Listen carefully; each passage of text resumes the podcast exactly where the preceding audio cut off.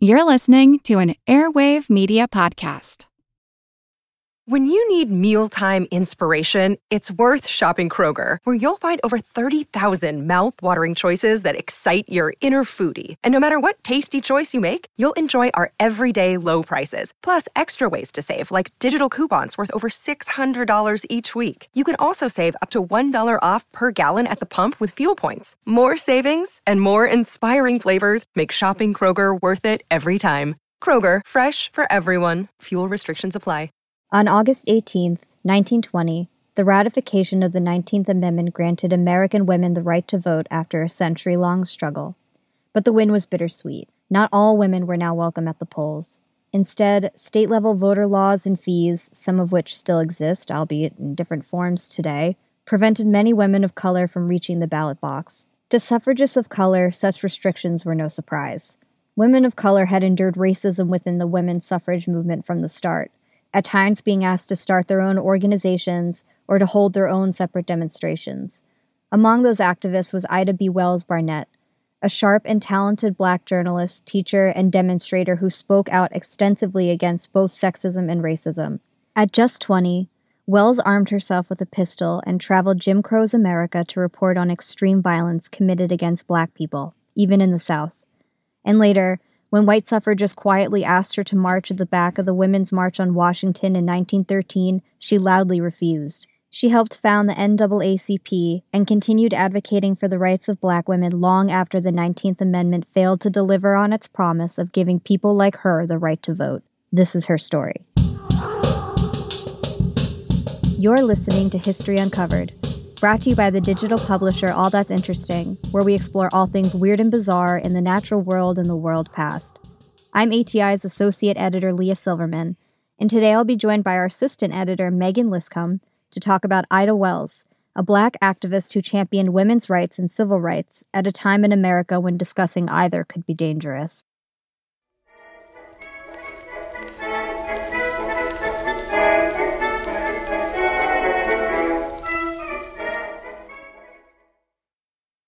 Although the women's suffrage movement was actually in part born out of the abolitionist movement in pre Civil War America, some suffragists were not without their prejudices, and their racism, however subtle or overt, would splinter the women's movement and hamper the rights of black suffragists from before the war until the 19th Amendment was passed a century later.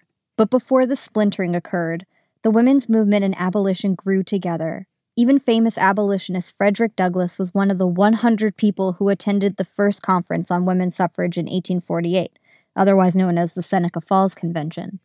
Meanwhile, prominent suffragists like Lucretia Mott and Elizabeth Cady Stanton came from abolitionist families. However, women were often excluded from conversations regarding abolition, as they were often excluded from any conversation regarding the future of the country and so they formed their own committees, which gave them the space to practice advocating for their own rights. For example, in 1833, Lucretia Mott helped found the Female Anti Slavery Society, which had both black and white members in leadership roles. And when both Mott and Stanton were excluded from attending the World Anti Slavery Convention in London in 1840, they resolved to hold their own. In 1866, Susan B. Anthony and Elizabeth Cady Stanton formed the American Equal Rights Association, AERA, with Frederick Douglass and other activists, a group whose goal was to win voting rights for, quote, both women and African Americans, close quote. But both during and after the Civil War, women's suffrage took a backseat in the public discourse. It was the, quote, Negro's hour, as abolitionist Wendell Phillips famously claimed just after the war. Women were urged to stand back while the fight to liberate slaves and win rights for black Americans gained increasing attention.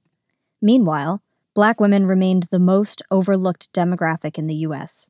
But the end of the Civil War posed a whole new set of challenges to certain suffragists. When the 15th Amendment was passed in 1870, giving black men, but no women, the right to vote, some suffragists, including Susan B. Anthony, vocally opposed its ratification. And as a result, AERA dissolved and the women's movement split from the movement to win rights for black Americans. Suffragists like Anthony and Stanton, who opposed the 15th Amendment, even tried to convince white male Southerners that if white women could vote, then they could drown out the black male vote. From there, the struggle for women's suffrage came to prioritize the voices of white middle class women over women of color. The 1901 and 1903 National American Women's Suffrage Association conventions in Atlanta and New Orleans both barred African Americans from attending. And in the words of black activist Mary Church Terrell, suffragists of color would have to carry, quote, the double burden of blackness and womanhood. It was in this tense moment that Ida B. Wells was born. giving the ballot to the mothers. Hurrah, hurrah, we bring the jubilee. Hurrah, hurrah, the homes shall be free. In 1862, just six months before the Emancipation Proclamation went into effect, Ida B. Wells was born the child of slaves in Mississippi. She grew up during the Reconstruction period when black men were allowed to vote and even held congressional offices in some southern states. Her father, James, was a founding member of Shaw University, now known as Rust College, and he raised her and her seven siblings to value education as a path to equality. But in 1878, when she was 16, Wells dropped out of school. Her parents and one sibling had just died suddenly from yellow fever, and remaining family members wanted to split her brothers and sisters up into foster homes. Wells resisted this idea and chose to stop her education so she could keep her family together. She lied about her age to get a job teaching at a nearby high school and spent the next two years taking care of her siblings with help from an aunt and grandmother. Around this time, the gains black people had made during Reconstruction began to fall away as the Supreme Court ruled against the Civil Rights Act of 1875. This legislation had guaranteed African Americans equal treatment in public places and made it a federal crime to deny service to an individual on the basis of their race.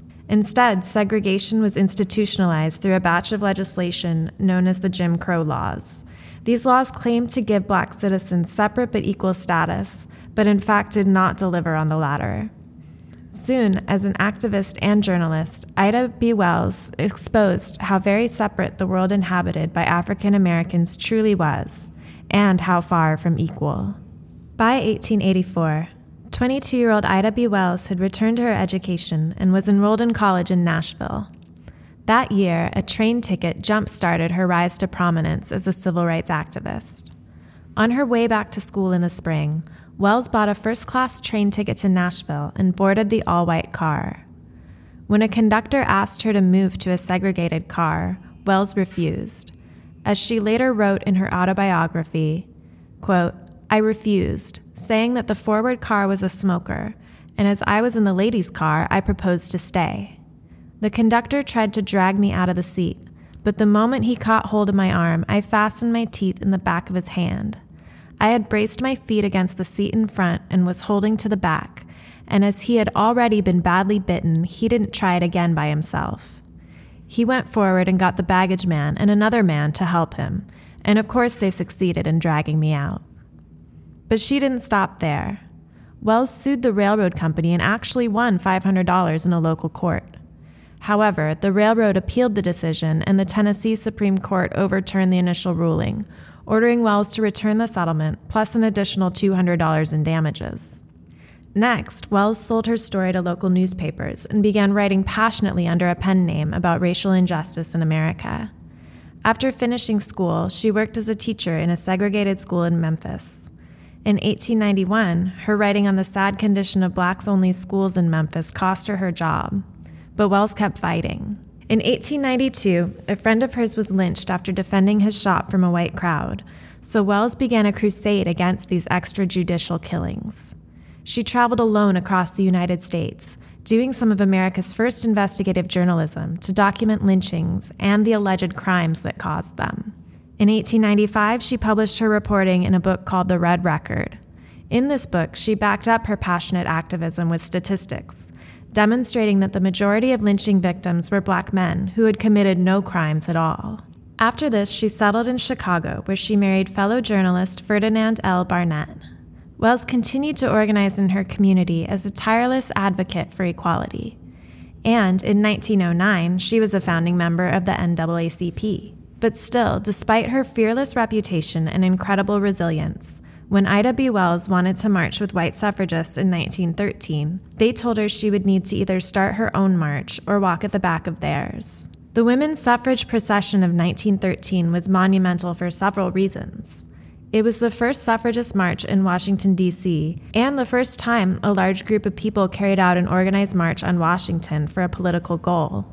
Planning for the procession began in December of 1912, and on March 3, 1913, somewhere between 5,000 and 10,000 suffragists and their supporters marched down Pennsylvania Avenue. A suffragist named Inez Milholland led the procession, wearing a cape and riding a white horse. Delegations of suffragists, grouped by state, followed behind her. The procession concluded with a rally and speeches from suffragists like Helen Keller and Anna Howard Shaw. Despite being told to march separately, Ida B. Wells was there too. Initially, Wells had decided not to march at all, but as the procession was underway, she burst into the delegation from Illinois, linked arms with white suffragists, and marched for the right to vote. And in doing so, she also marched for the right for black women to be seen.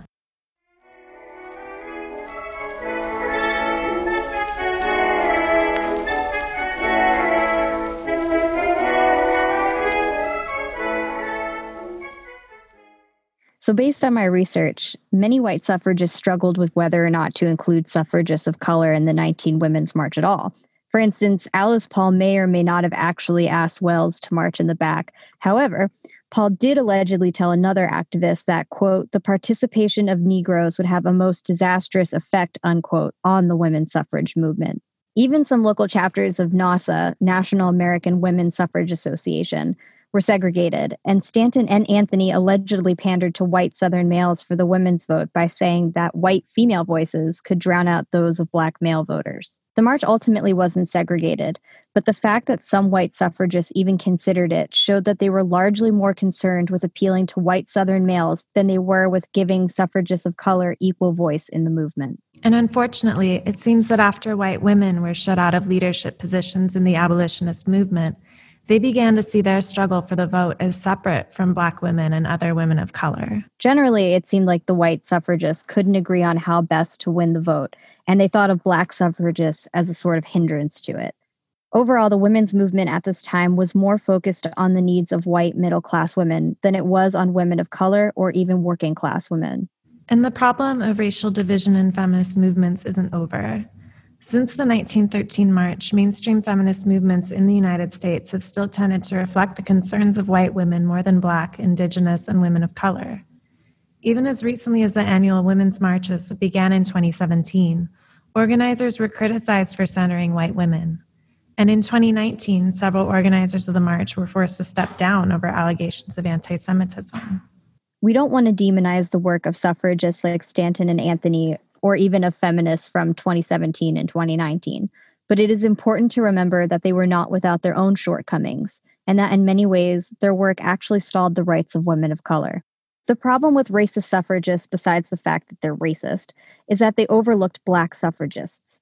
In this world where it's the voice of white women versus that of black men who had already earned the right to vote, black women are basically invisible. Perhaps that's how discriminatory voter laws were able to persist until well into the 60s and even into today. In fact, the right to vote remains a challenge for many. According to the ACLU, 34 states have identification requirements at the polls.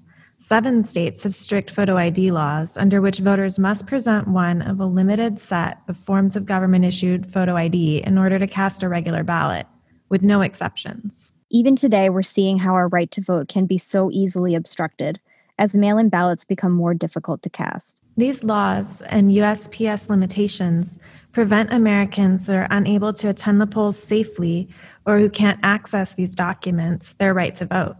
And these voters are disproportionately low income, racial and ethnic minorities, the elderly, and people with disabilities. As we tentatively celebrate the 100 year anniversary of suffrage, it's important to note that only a specific kind of suffrage was achieved in 1920, and that many Americans are still fighting for theirs.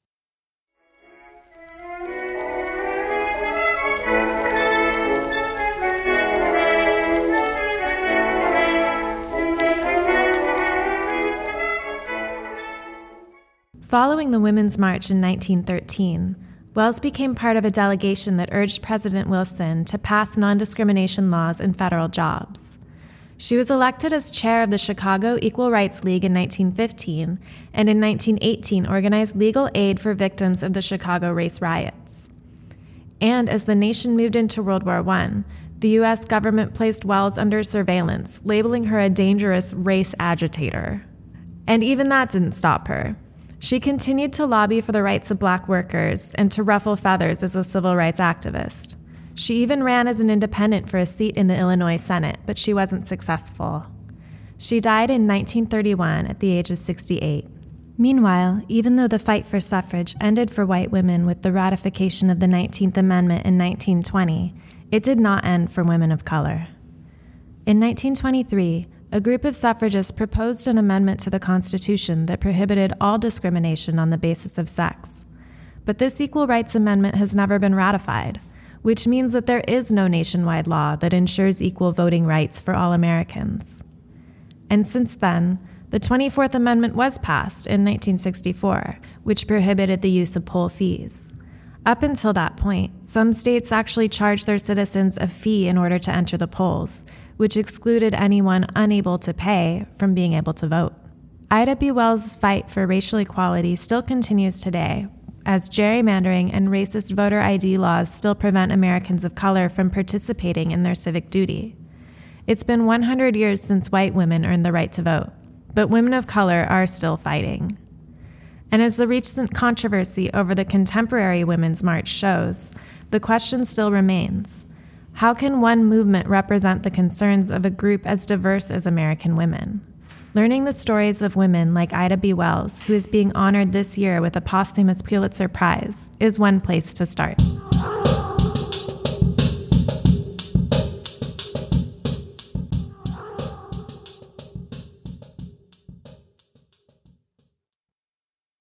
Thanks for listening to History Uncovered.